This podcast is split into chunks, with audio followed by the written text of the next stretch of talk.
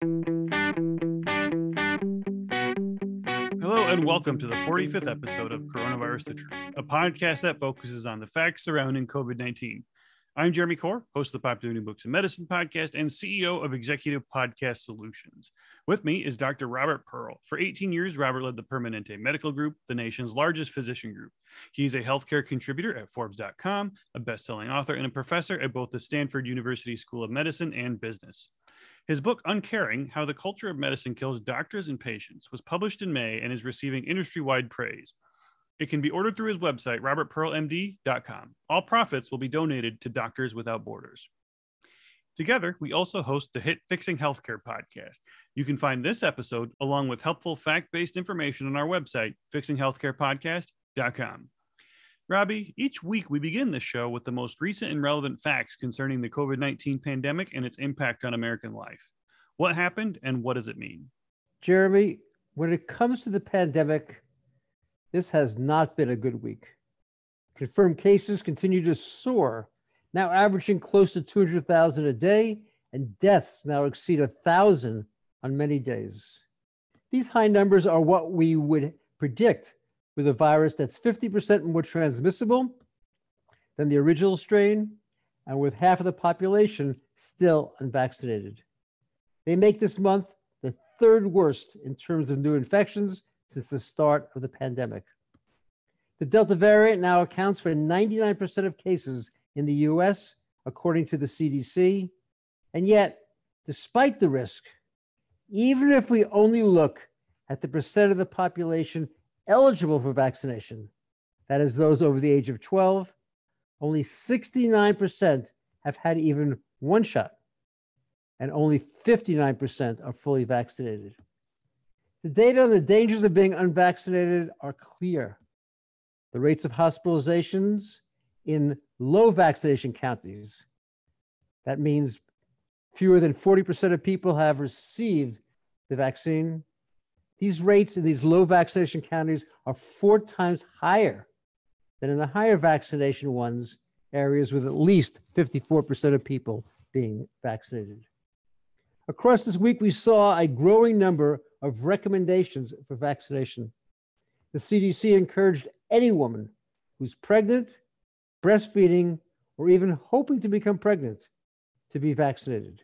It cited data on the high risk of preterm birth from mothers who became infected with the coronavirus and the safety of the vaccine among the tens of thousands of pregnant women who have been vaccinated so far. The C D C recommendation aligns with that of the American College of Obstetricians and Gynecologists, which is the leading medical society for the specialty. And of course, the big news was the Biden administration first recommending a booster shot for people who are immunocompromised. That means that they are either undergoing cancer treatment, individuals with AIDS, or patients following organ transplantation, and therefore in all groups at high risk of becoming infected even after two doses. And then, most recently, the recommendation to add a booster shot for all previously vaccinated Americans.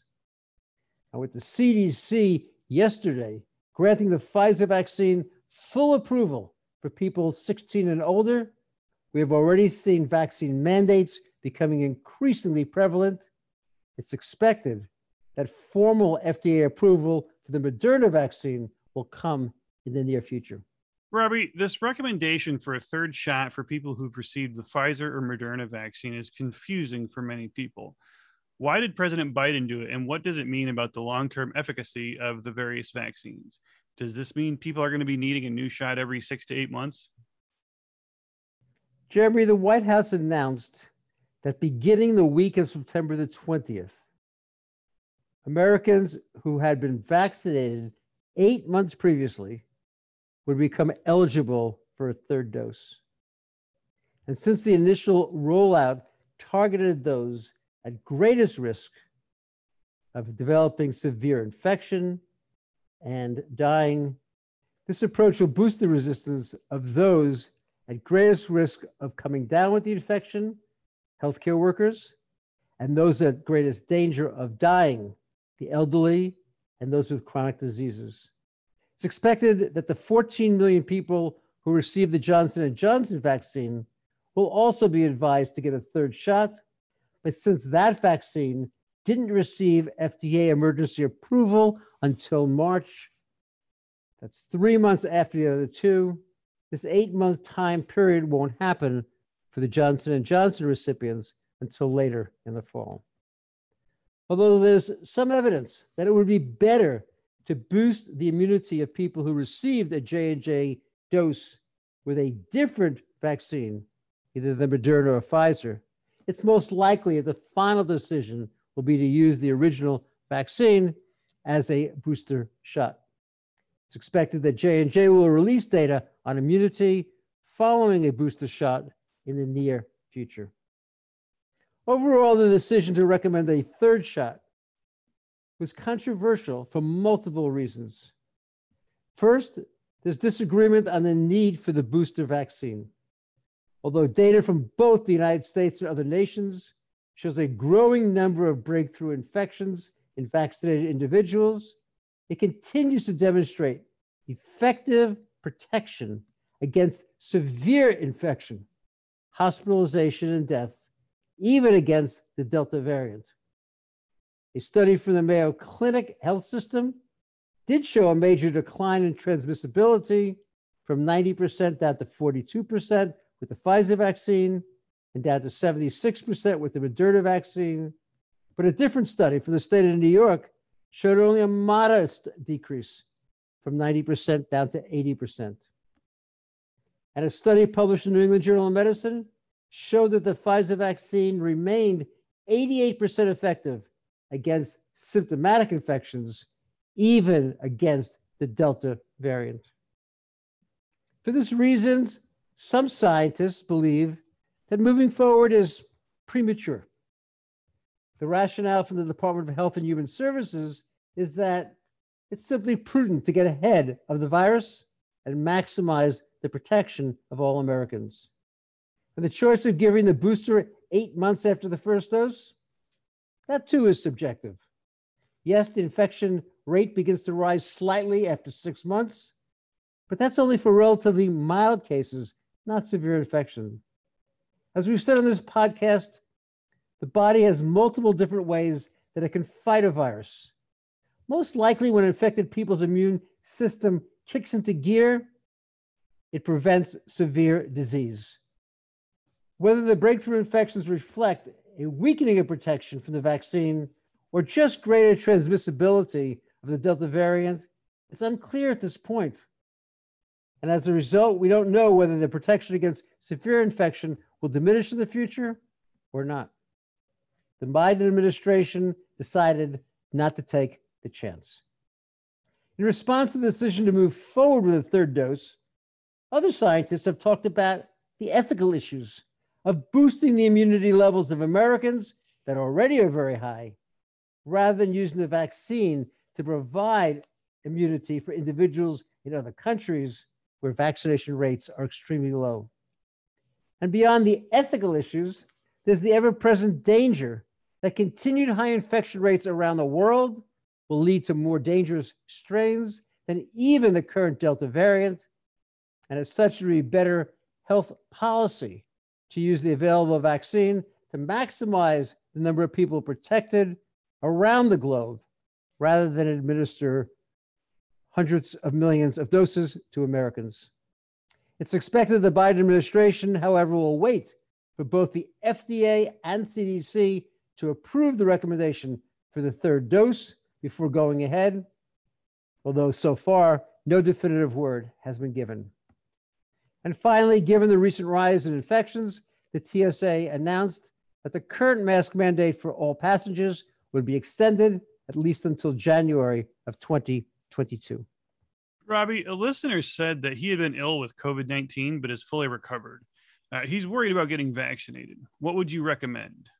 Jeremy, I'm not an infectious disease expert, but what I can do is provide information on the most recent research specific to this question. Unvaccinated individuals who have recovered from a previous infection are twice as likely to become reinfected as those who had been infected but subsequently were vaccinated. And this data, which was reported in Morbidity and Mortality Weekly, was based on a study done prior to the Delta variant. So the gap today could be even greater. The reason for the added protection afforded by the vaccine is believed to be higher production of neutralizing antibodies following vaccination rather than after the disease itself. Of interest, for those who had been vaccinated, high antibody production happens after the first dose, whereas in people who've never been infected, it doesn't reach that fully protective level until after the second dose. However, two doses are still the current recommendation, even for people who've had the disease. Based on the C D C recommendation and the currently available data, this listener should probably get the vaccine as quickly as possible. Robbie, I appreciate your thoughts from the last episode on how parents might think about their kids in schools. Now that classes have resumed in many states, how are parents reacting at this point? Jeremy, so far, the surveys indicate a split decision. There's strong support for mandatory masking for unvaccinated students twelve and older, with a support rate of sixty-three percent. But there's resistance to the idea of mandatory vaccination, with fifty-eight percent of parents opposing it. The reason for the latter continues to be fear about the safety of the vaccine overall, particularly when it comes to younger children. And since there's little data published on children in this age group, their response as parents is understandable. So far, forty percent of kids twelve and older have been vaccinated, which is up from thirty-four percent last month, and another six percent of parents say that they will have their child vaccinated soon. twenty-three percent of parents say they're still taking a wait-and-see attitude, and ten percent say that they'll only vaccinate their child if it's mandatory, while twenty percent say that they'll never vaccinate their son or daughter, no matter what. Overall, the data appears similar to the overall numbers for adults.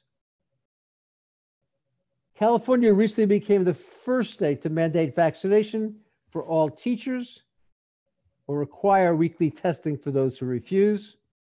Following the approval of the Pfizer vaccine by the F D A, New York followed California's lead, and we can expect that multiple other states will as well. Of interest, some union leaders are now supporting the decision despite their resistance in the past, something that didn't happen prior to the recent Delta surge.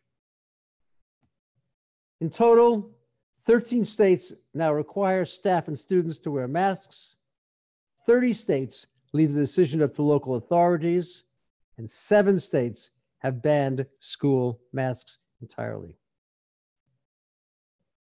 Jeremy, as you know, mandatory mask requirements have been very controversial, with governors in states like Texas and Florida strongly opposing them. But some school districts are moving forward and defying the state restrictions. Given that the virus is the same everywhere, to me, this massive amount of variation seems like chaos. What are your thoughts? Robbie, it does seem like chaos, and I'll start by saying I'm super against banning masks from school entirely. Um, but I feel like you and I are probably going to disagree on this one. I'm actually against mandating masks for schools. I feel like any parent that wants to have their students wear masks to school should have their children do so. And parents that do not want their children to wear masks to school shouldn't have to. No one knows their children better than their parents. Young children especially don't really have that concept of hygiene and are very easily distracted. I know some kids adapt better to having masks on their face than others. I know when my son has to wear a mask, he's always sticking his finger under it, itching it, or taking it off as soon as it bothers him, or even just complaining how hot or uncomfortable it is. Another thing is it's very difficult to find a mask that actually fits small faces well. Almost every mask I've tried with my kid slips down his face over his nose after two seconds. I have seen kids, too, who don't mind masks at all. Like I said, though, every kid's different. knowing what we know about how the virus hits people that are older and comorbidities much harder than it seems to hit children, and knowing that with many small kids, keeping the mask on and not having it be a distraction is an issue. With the University of Waterloo study that was recently released, stating that cloth masks are roughly only ten percent effective and surgical masks are roughly only twelve percent effective, I don't know that most of the, you know, potentially ill-fitting masks that kids are wearing work all that great anyway. Um, they're not going to have the K N ninety-five or the N ninety-five masks that adults have or have access to. I feel like this should be really left up to the parents and not the state. I also feel it's extremely important to respect other parents' choices. Children should in no way be segregated or treated differently based on their parents' decision to mask or not mask their child. Robbie, we talked about both the risks from COVID nineteen, including the Delta variants, and risks from vaccines. Alyssa wanted to know if the relative balance has been mathematically calculated. This month, the C D C released its report on this question. And the conclusion was that the risk of illness, hospitalization, and death following vaccination was much lower than the danger of becoming infected and suffering a complication from the virus. Three health problems have been tied to vaccination, and they were highlighted in the report. There are blood clots. It's called Guillain-Barré syndrome, a neurologic problem of peripheral nerves, and myocarditis. The blood clots and the Guillain-Barré syndrome have been predominantly associated with the J and J vaccine, while the myocarditis has been more associated with the Moderna and Pfizer vaccines. Here are the numbers. There have been ninety-eight cases of Guillain-Barré at a twelve point six million doses of J and J with one death. Remember, this is a one-shot vaccine. There have been thirty-eight blood clotting cases and four deaths from the J and J vaccine out of the same twelve point six million doses administered. And there have been four hundred ninety-seven reports of myocarditis with no deaths after one hundred forty-one million second doses of the Pfizer and Moderna vaccines. Putting those numbers in the context of the number of people dying from infection and developing long-term complications that are often similar to the vaccine-associated problems, the C D C believes the value of vaccination for all groups far outweigh the risks. It was interesting to read deeper into the C D C data. For each of these complications, there's variation about who gets affected, specific to age, sex, or both. For example, Guillain-Barré has a much higher frequency in men aged fifty to sixty-four, but a much lower incidence in women age eighteen to twenty-nine. In contrast, blood clots are dramatically higher in women, particularly those in the ages of thirty to forty-nine. Myocarditis was highest in males, age eighteen to twenty-nine. And exactly why these variations happen isn't understood, but we do recognize that immunity is different in men versus women, and it changes as people age. Although the report did not assess the risk in teenagers twelve to eighteen, a different report highlighted myocarditis as a particular complication in a small number of individuals. And in their study, there was one teenager who did die following vaccination. Additional research is being done on this risk of myocarditis as part of the evaluation that's currently happening As, as a component of the approval process for the Pfizer and Moderna vaccines in kids under the age of twelve. For this listener who wants to understand the relative risk, here are the total numbers. For women, thirty to forty-nine, getting the J and J vaccine, out of a million doses, there would be six to seven cases of Guillain-Barré and eight to ten cases of blood clots. But the immunity provided would avoid nine hundred people being hospitalized and twenty dying. For men aged fifty to sixty-four getting the J and J vaccine, there'd be one to two cases of blood clots and fourteen to seventeen cases of Guillain-Barré, and that's following one million doses. But that one million doses would prevent eighteen hundred hospitalizations and the death of one hundred forty individuals. For the Pfizer and Moderna vaccines, among men eighteen to twenty-nine, two doses of the vaccine would lead to twenty-two to twenty-seven cases of myocarditis, but it would prevent three hundred hospitalizations and three deaths. When you step back and look, in total, the numbers favoring vaccines are overwhelming. But as you and I both know, Jeremy, the fears of some people when it comes to the vaccine are, re- are very, very real. Your recent Forbes article on vaccine mandates has over three hundred thousand readers, which is massive. Um, any more feedback on the legality of the practice? The courts continue to rule in favor of vaccine mandates. The newest Supreme Court members, Justice Amy Coney Barrett, upheld the vaccination requirement that we discussed on a previous episode that was put in place by Indiana University for students to return to campus. The lower court ruling supporting the institution's right to require the vaccine relied on a nineteen oh five decision that supported the government's right to require people be vaccinated against smallpox. Given this new ruling, it's likely that other mandates will be upheld, with exceptions made for religious or medical reasons. It's of interest that in this particular case, of the eight plaintiffs, six of them had already received religious exemptions, and a seventh was eligible. Various mandates are moving forward in numerous geographies. Both California and New York will be mandating vaccines for all healthcare workers. The military will be requiring this for all personnel now that the Pfizer vaccine is F D A approved.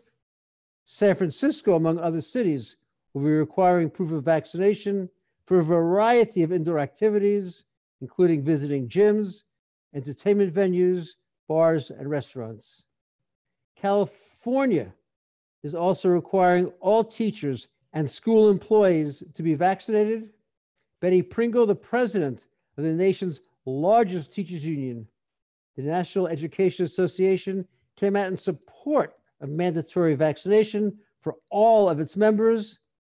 This is a huge endorsement of vaccine requirements and a major step to protecting children from developing COVID nineteen. The most frequent questions listeners are sending us are specific to their children. Uh, cases seem to be spiking. What's going on? As you point out, the number of children hospitalized with COVID nineteen has now hit a record high, approaching two thousand kids, or two point four percent of total hospitalizations, according to the U S Department of Health and Human Services. Remember, in the early days of COVID nineteen, it was extremely rare. This shift reflects the Delta variant and the lack of an approval for a vaccine to be administered to kids under the age of twelve. In total, the rate of hospitalization for children is now five hundred percent higher than it was in early July, according to data from the C D C. Overall, about one child in one hundred who test positive for COVID nineteen will require hospitalization. This is much lower than for adults, but it's twice as high as we previously had thought. Robbie, with schools starting across the country, how are parents viewing their children's virtual educational experiences in the COVID nineteen era? I know many people who personally have tried this option with their children and have had very mixed experiences.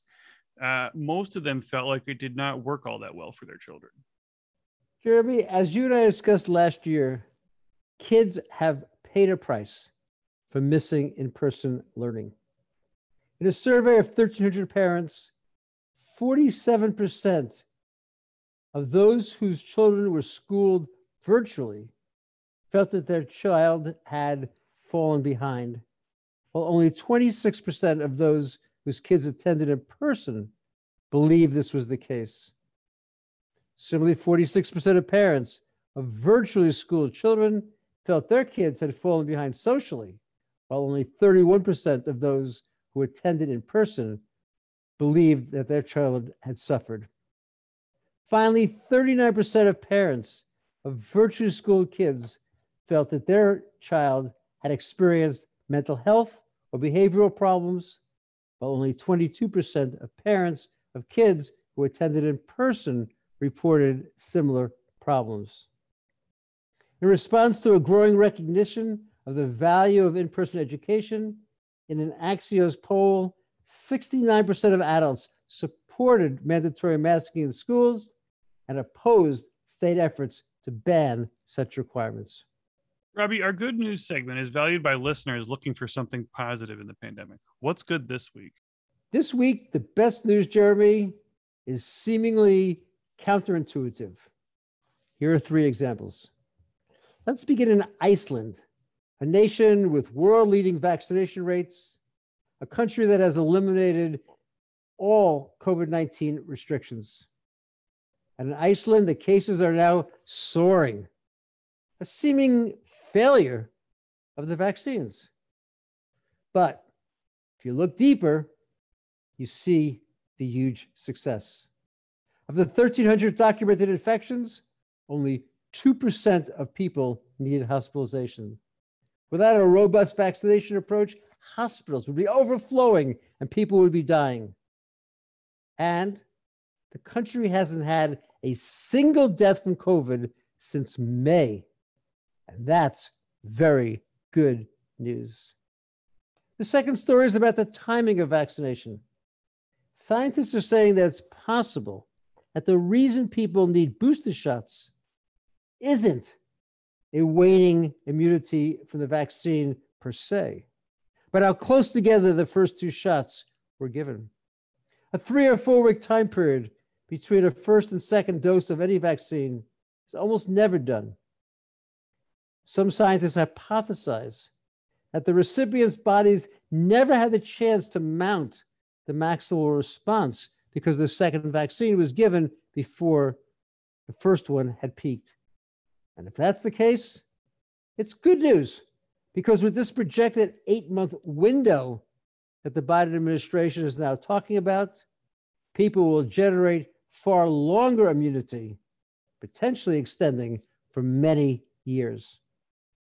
The third piece of counterintuitive good news is the high number of baseball players testing positive for coronavirus. Of course, that in itself is problematic, especially if they're on your favorite team, but it offers a window into how well people are being protected, since nearly all of these cases were asymptomatic infections. As you pointed out a couple of episodes ago, the U S stopped testing for the coronavirus once the vaccine rate rose. As such, in most places, we have very little idea of how well the vaccine is working. But based on the number of cases that professional ball players are experiencing and how few have become sick, Americans who've been vaccinated probably are extremely well protected. And that's further good news. And the data from this daily testing of players will help epidemiologists calculate the chances of a vaccinated person getting sick, compare the results of people vaccinated with different vaccines, and establish how infectious vaccinated individuals without symptoms might really be. This information can guide future national policy, and decisions based on data are always the best, and therefore good news. Robbie, we continue to hear from listeners that they enjoy our efforts to expand the material on this podcast beyond COVID nineteen and the coronavirus. What's this episode's big healthcare story? A healthcare news story from a journal called Health Affairs looked at twelve hundred hospitals and the price they charge insurance companies for the same procedure. In this case, it's colonoscopy. As you might guess, the variation was huge. We knew that their price list, which is commonly called the charge master, varies greatly. But also, no one actually knew how much the insurance companies paid. And people assumed that they were all getting the best deal.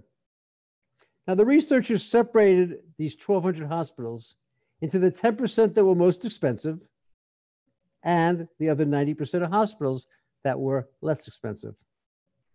Overall, the lowest price among the most expensive ten percent of the hospitals was three thousand six hundred seventy-seven dollars. This is four point six times higher than what Medicare pays for this procedure, which is seven hundred ninety-three dollars. Among these one hundred twenty hospitals in the high-cost category, the negotiated price insurance companies paid varied from three thousand six hundred seventy-seven dollars to twenty-seven thousand six hundred seventy-nine dollars, with an average of five thousand five dollars. The variation was equally massive among the one thousand one hundred lower-priced hospitals, with colonoscopy being paid at rates that varied from as low as forty-four dollars to a high of three thousand six hundred seventy-six dollars, with an average cost of one thousand six hundred fifty-six dollars. Now, Jeremy, try to imagine twelve hundred gas stations or car dealerships with a five hundred times price differential between the least expensive and the most expensive. And even if you discard the outliers at both ends, the variation remains five to ten-fold. But that's the nature of healthcare, despite the fact that these costs impact human health and human life. This particular paper didn't examine whether there was any difference in quality between the high-cost and low-cost facilities, but a previous study on hip joint replacement showed a similarly broad range going from thirty thousand dollars to one hundred twenty thousand dollars. And in that work by the Pacific Business Group on Health, the measurable outcomes were identical. For listeners who think of medicine as rational, this information should make them think again. Although the care delivered may be scientifically based, the approach to pricing isn't, regardless of whether one looks at procedures, hospital days, or drugs. Jeremy, I'm perplexed by the continued low rates of vaccination in the more conservative states. I understand that in these locations, there's concern about overreach by the federal government.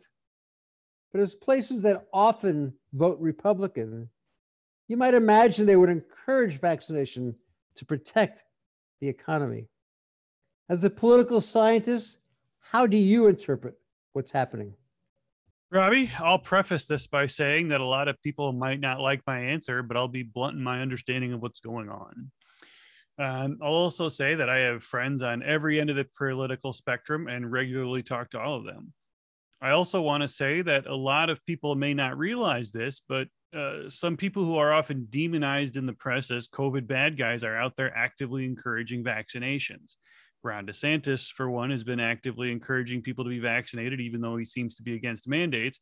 And even Donald Trump at his huge rally over the past weekend encouraged his audience to get vaccinated.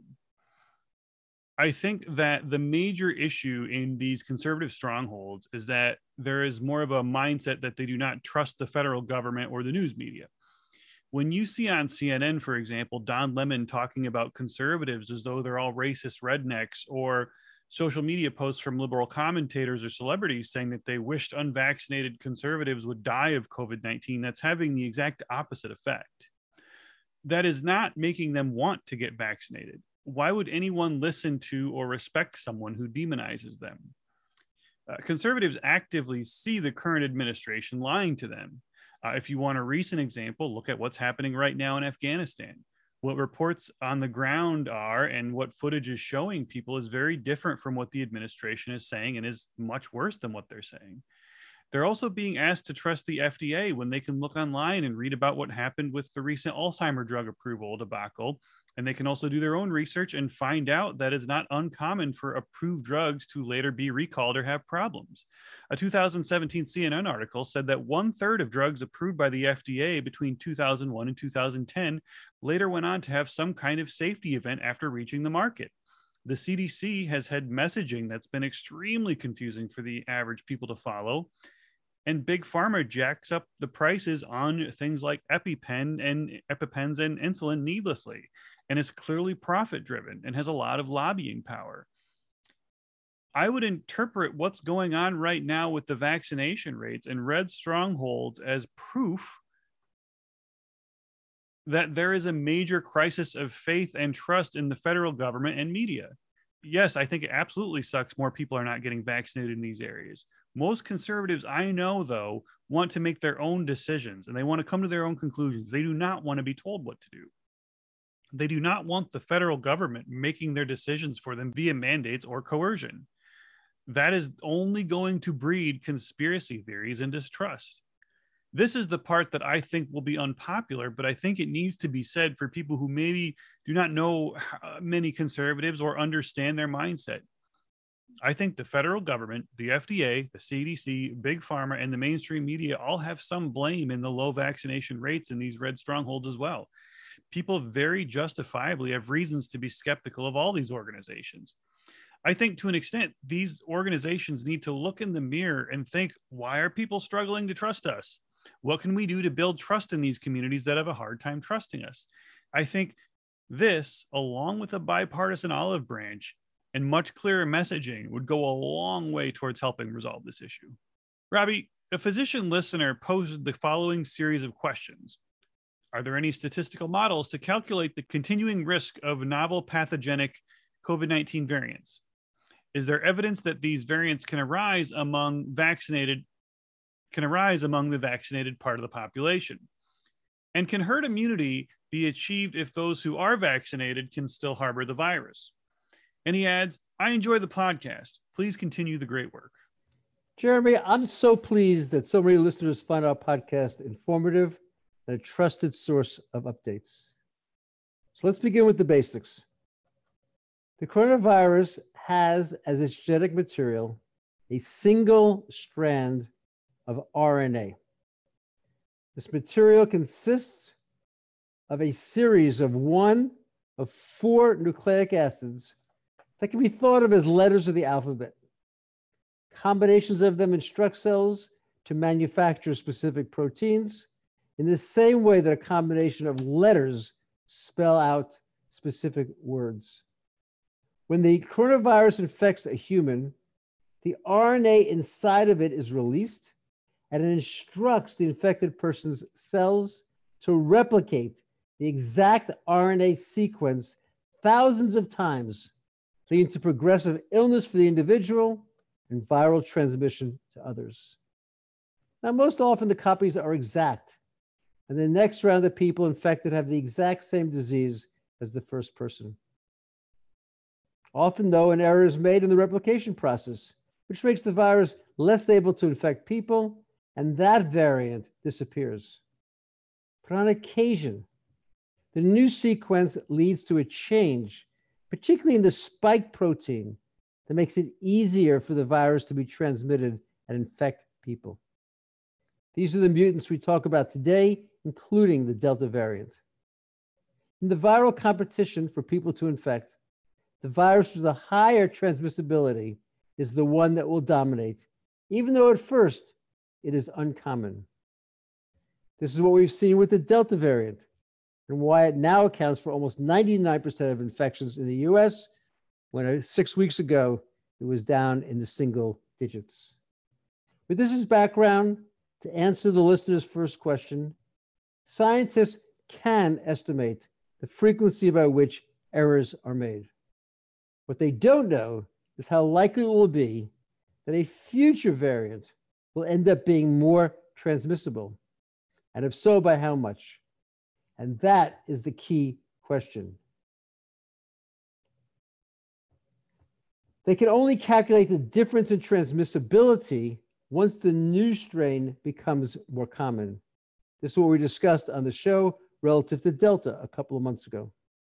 Phrased differently, researchers have models that can predict changes in the biochemistry of the virus, but not the biology.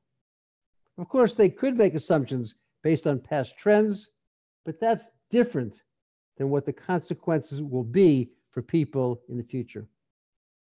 For listeners who like analogies, think about thousands of people sitting in a room copying a poem. After proofreading the copies, it's relatively easy to calculate how often an error happens. Most of those errors will lead to gibberish, and they won't be recopied in their errant form. But maybe one in a million will improve the literary impact, and that will become the version that people buy. Will that happen with this coronavirus? And if so, when will it occur? These questions remain speculative at this current point. And that leads to the second question. Yes, the same mutation process happens every time the virus replicates and it's transmitted to someone, regardless of whether that person in whom it happens has been vaccinated in the past or not. As such, the issue isn't whether the virus makes the vaccinated person sick, but whether it can be transmitted to another person. What scientists now think is that the immunity best protects individuals against infection specific to their internal organs like their lungs, which is why so many infections in vaccinated individuals remain asymptomatic. But transmission is likely to revolve around the surface of the mucosa in the nose and throat, where the immunity would be much less. Overall, if the new viral mutant is more transmissible, it will become the dominant form, even though it began in a vaccinated person, and even though it didn't produce a severe infection in that individual. Finally, the listener wants to know about the infections in vaccinated people, ruling out the possibility of herd immunity. And the answer here is no. It does not mean that herd immunity can't be achieved. For background, let's think about ten people with COVID nineteen. Let's say that given the Delta mutant, that those ten individuals would infect fifty people, assuming that none of them were vaccinated, and those fifty would infect two hundred fifty. If the majority of the people in the population are vaccinated, then those ten would not spread the infection to fifty, but instead maybe only to fifteen. And the prevalence of disease would still increase, but not nearly as fast as prior to the vaccine.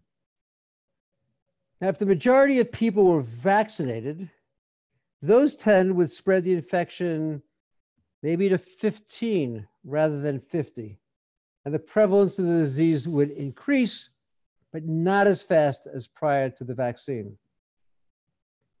But most likely, as more individuals, probably more than ninety percent of people were vaccinated, then the ten people would only infect nine, and they would infect eight, and so on until the virus disappeared from broad immunity.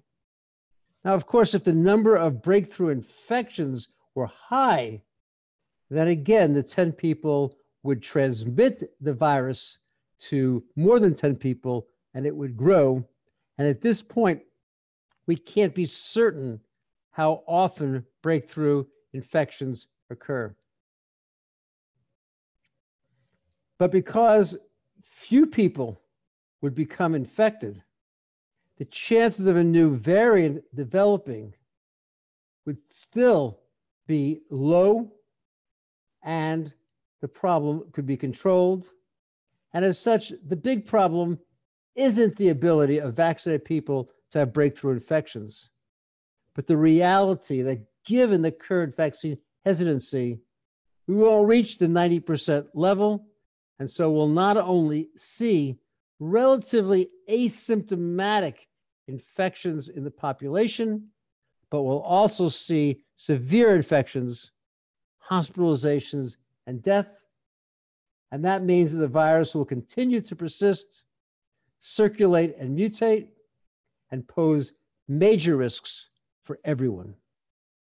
As a reminder to listeners, this episode is available on our website, fixing healthcare podcast dot com, and on all podcast platforms, including Apple Podcasts and Spotify. If you like the show, please rate it five stars and share it with your friends and family. To submit a question or comment to the host, please visit the contact page on our website or send us a message on LinkedIn, Twitter, or Facebook. Thank you for listening to Coronavirus the Truth, and have a great day.